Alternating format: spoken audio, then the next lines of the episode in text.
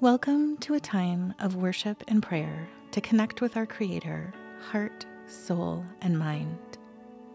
In Matthew 22, the Sadducees ask Jesus what the greatest commandment is. His answer is twofold. He replies, You shall love the Lord your God with all of your heart, and with all of your soul, and with all of your mind. This is the great and first commandment. The second is like it you shall love your neighbor as yourself. So, friends, this time is a time set aside for us to worship and pray, not only with our minds, but with our hearts and our souls, so that we can be transformed from the inside out and love our neighbors as ourselves.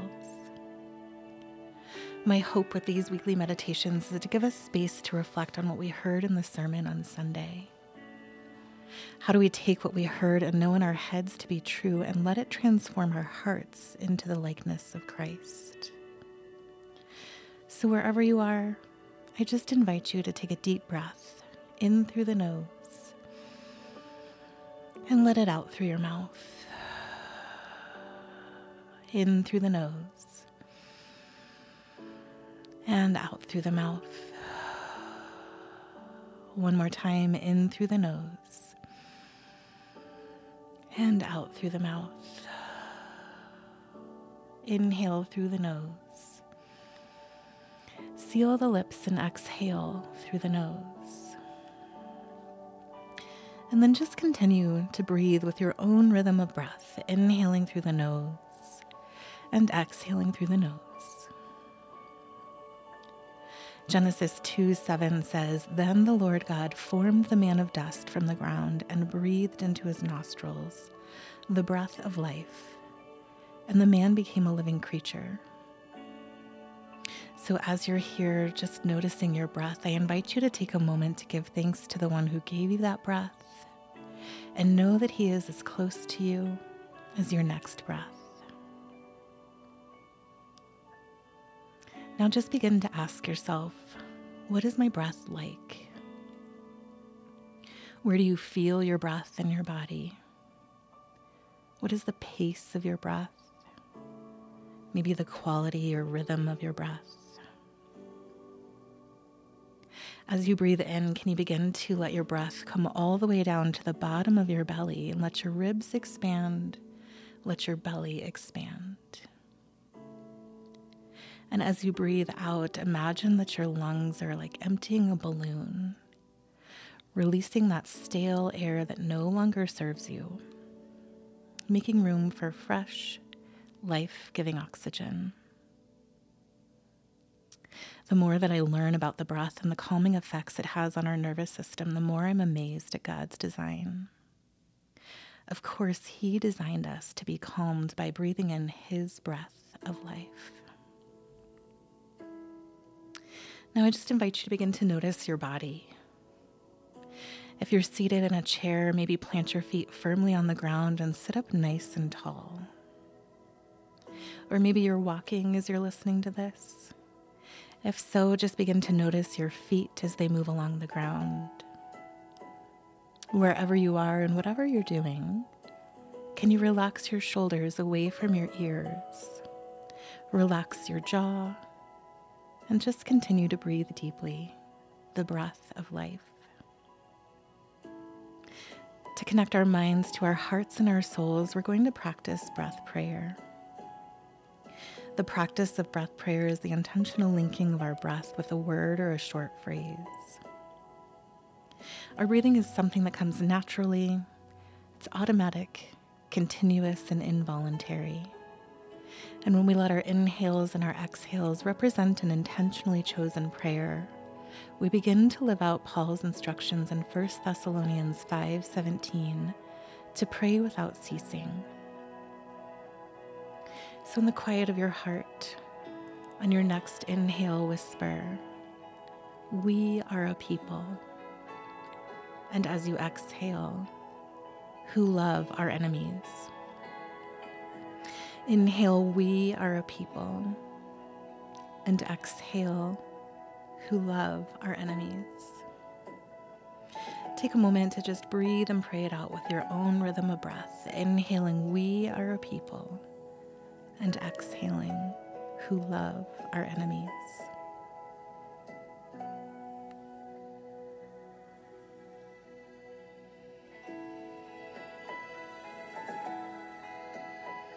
Friends, we're in week four of our Identify series of who we are as a church and who we are as a people who follow God.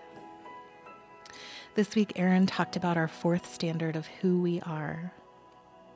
We are a people who love our enemies and return cursing with blessing. Aaron talked about the cingulate cortex of the brain and how science is confirming that when we do something that we don't want to do, the cingulate cortex grows and that the cingulate cortex is this place in our brain where our awareness of God goes from subconscious to conscious. And when we do things we don't want to do, it increases our awareness of God speaking in our lives. So we need to do things we don't want to do in order to deepen our connection with God.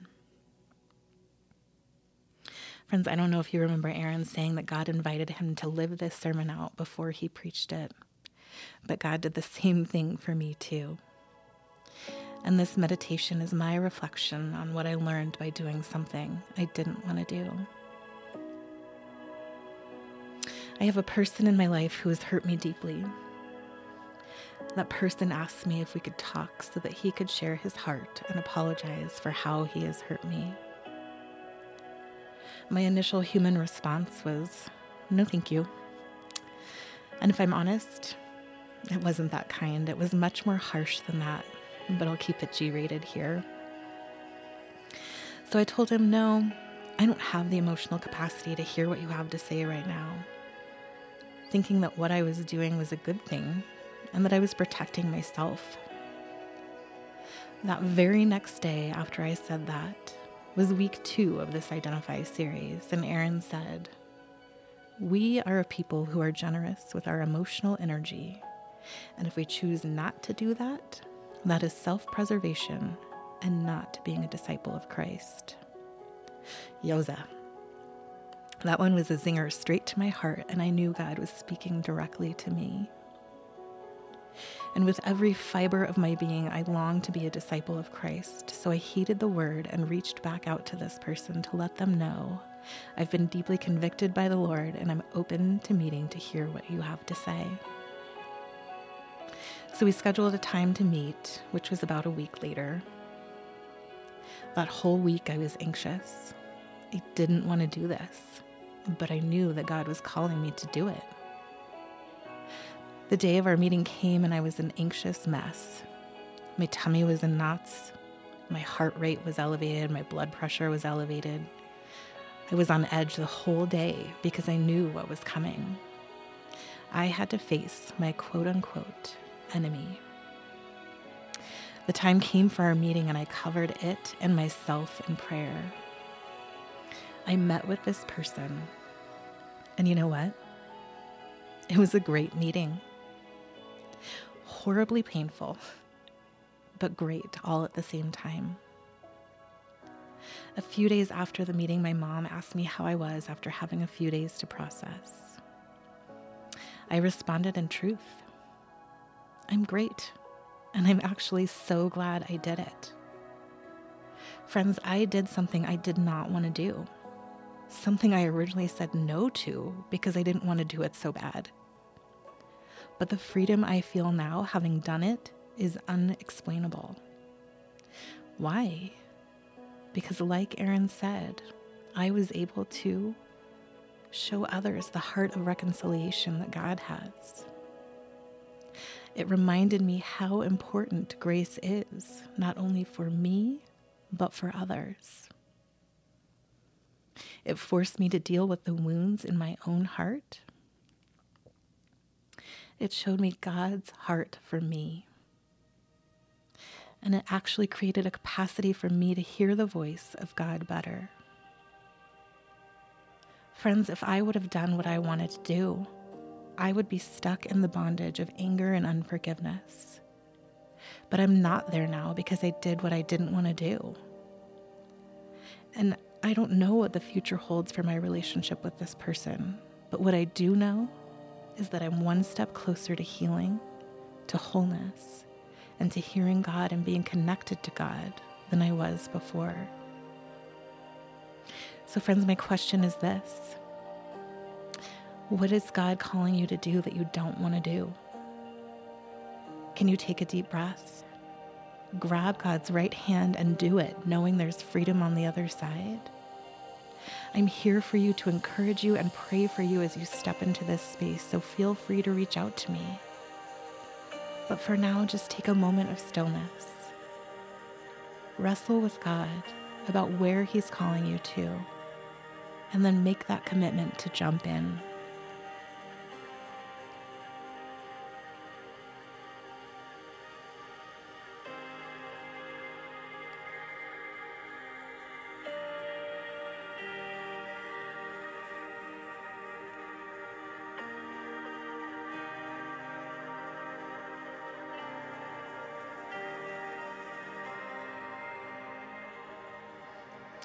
So, Father God, I just thank you so much for your love.